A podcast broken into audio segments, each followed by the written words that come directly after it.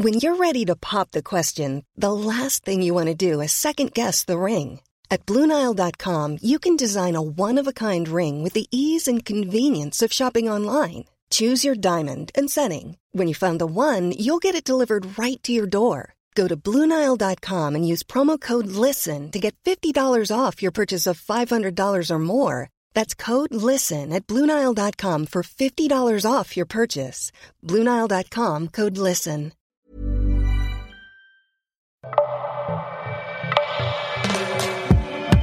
La peur de l'accouchement. On en parle? Un article Rocky, écrit et lu par Clémence Boyer. Avoir peur d'accoucher, parfois même avant d'être enceinte, est une crainte assez répandue chez les femmes. Il y a même un mot savant pour en parler, la tocophobie, ou peur pathologique de l'accouchement. Entre 2,5 et 22% des femmes seraient concernées par ce phénomène selon les différentes études menées sur le sujet, une proportion qui varie grandement selon le niveau d'angoisse des femmes retenues par les études. Certaines souffrent en effet de tocophobie légère, genre à serrer les fesses en voyant une scène d'accouchement à la télévision, quand d'autres sont atteintes d'un trouble beaucoup plus sévère qui nécessite l'accompagnement d'un professionnel pour être soigné. Je fais partie de ces nullipares, ce mot est affreux, on est d'accord, qui redoutent déjà un hypothétique accouchement, et j'ai cherché à comprendre pourquoi. En un siècle, la naissance est devenue un truc intime, qui se vit en couple, et avec les soignantes, loin des regards. Un genre de huis clos à la maternité. Avant, elle avait lieu à domicile, et toutes les femmes de la maisonnée, sur plusieurs générations, pouvaient y assister, voire donner un coup de main. Aujourd'hui, le premier accouchement auquel on assiste, c'est le sien. Non, la vidéo vue en cours de SVT au collège, avec à tes côtés Kevin qui ricane et Julie qui écarquille les yeux, ne compte pas. Le résultat, c'est qu'il y a moins de transmission familiale, et comme une chape de plomb qui pèse sur ce moment si particulier de la vie des femmes. Florence Forestier a été l'une des premières à dénoncer cette omerta, dans son sketch hilarant sur l'accouchement, où elle explique être soumise au secret maternel. D'ailleurs, est-ce que tu as déjà demandé aux femmes de ton entourage de te raconter leur accouchement en détail? Pas juste de te dire des généralités du style C'était long sur la fin. L'épisiotomie, la cicatrice de la césarienne, ça tire un peu après. L'essentiel, c'est qu'on soit en bonne santé tous les deux.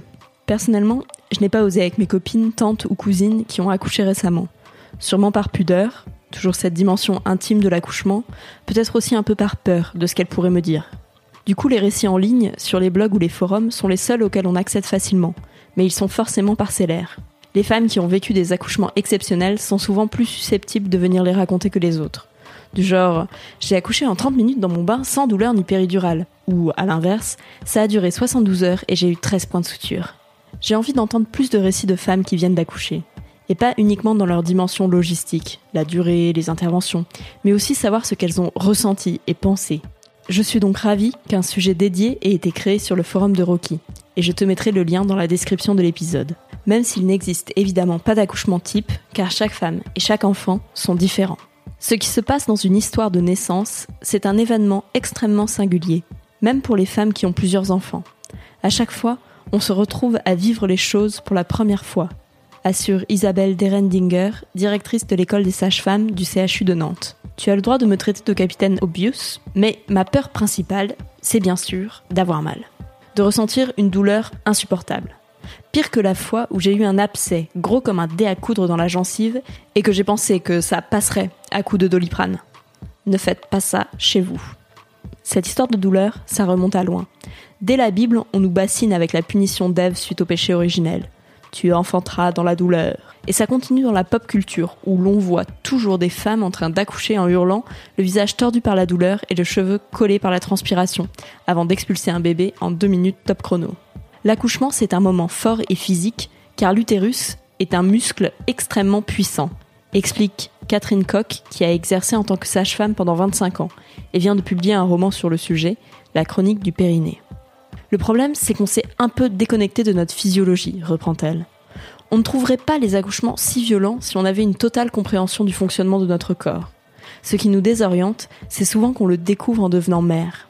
Aujourd'hui, la douleur peut être prise en charge, notamment grâce à la péridurale, qui n'est ni un miracle ni une obligation, mais une option intéressante.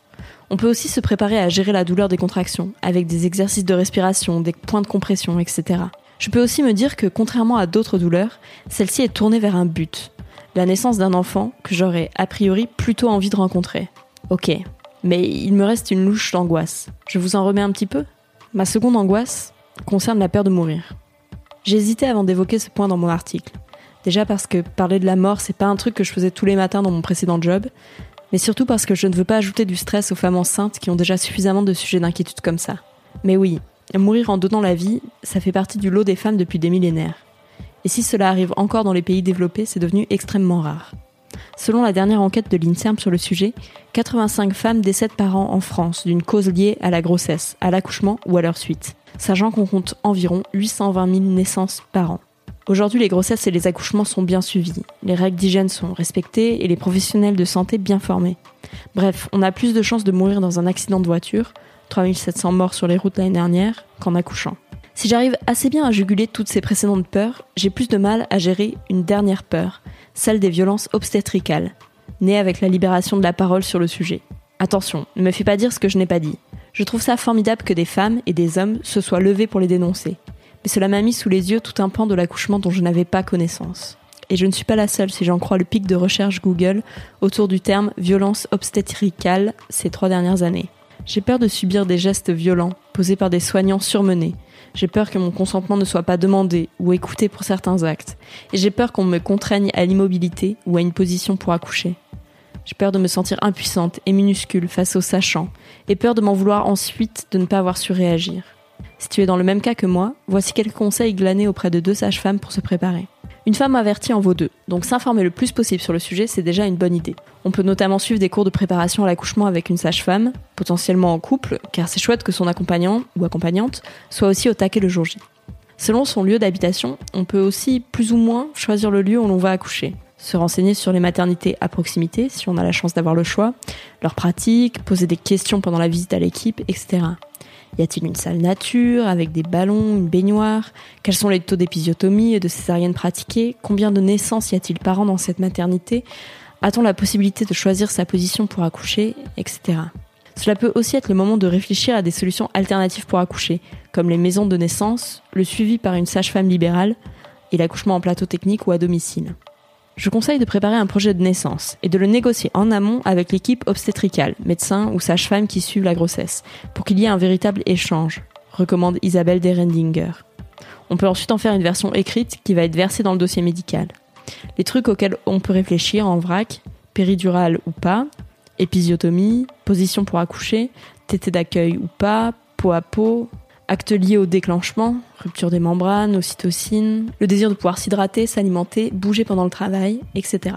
La bonne nouvelle, c'est que les pratiques des maternités évoluent dans ce sens-là, et les pratiques d'enseignement aussi, assure Isabelle Derendinger, qui précise aussi que certains gestes sont désormais interdits, comme l'expression abdominale, le fait d'appuyer fortement sur le ventre de la femme pendant la poussée, mais qu'il faut savoir parfois renoncer à son accouchement rêvé, dans les cas rares d'urgence vitale pour la mère ou pour l'enfant. Si une femme n'est pas satisfaite de ce que la sage-femme ou le médecin lui propose, elle peut l'exprimer. Si elle souhaite boire, par exemple, conformément aux recommandations actuelles en faveur de l'hydratation pendant le travail, et qu'on lui oppose un refus sans qu'il soit fondé, elle peut demander à en parler avec un tiers médiateur. Une sage-femme coordinatrice, médecin-chef, même si le mieux c'est quand même d'en avoir discuté en amont, lors d'un rendez-vous prénatal, poursuit-elle. Si après coup on a le sentiment d'avoir subi son accouchement, on peut tenter d'en discuter avec l'équipe médicale ou un autre professionnel extérieur pour tenter de comprendre ce qui s'est passé. On peut aussi réclamer son dossier médical à la maternité et coucher par écrit tout ce qui s'est passé, heure par heure, pour ne pas oublier, éventuellement avec l'aide de son ou sa partenaire. Après des violences obstétricales, il y a trois réparations à mener, détaille Catherine Koch. La première est corporelle, en passant par l'ostéopathie, la sophrologie, etc. Pour se réapproprier son corps et ne pas rester avec ses douleurs. La seconde est psychologique, en se faisant accompagner par un professionnel pour mettre en mots et accepter le souvenir qu'on a de la naissance. La troisième peut être une action en justice, s'il s'agit de maltraitance avérée. On peut dans ce cas se tourner dans un premier temps vers les commissions d'usagers qui existent dans les établissements hospitaliers. La patiente peut s'adresser à eux en tant qu'intermédiaire pour obtenir un éclairage, voire une indemnisation ou une réparation s'il y a eu préjudice. Des associations et des collectifs comme le CIAN peuvent également accompagner les femmes qui ont été victimes de violences obstétricales, en particulier lorsqu'elles se lancent dans une procédure juridique. Finalement, je me demande si cette inquiétude autour de l'accouchement et des violences obstétricales ne repose pas chez moi sur des angoisses plus profondément enfouies. D'abord la peur de perdre le contrôle. Impossible de prévoir dans les moindres détails comment ton corps va réagir pendant un accouchement. Et pour quelqu'un qui aime bien tout planifier, c'est un cauchemar, pardon, un excellent exercice de lâcher prise. Et enfin, la crainte d'être une mère en carton, pendant l'accouchement et ensuite. Mais là, on entre dans un tout autre sujet, qui mériterait un second article, ou une thérapie peut-être. Tu es victime de tocophobie Tu as subi des violences obstétricales Cet article t'a plu? Viens en parler dans les commentaires sur www.rockymag.com. À bientôt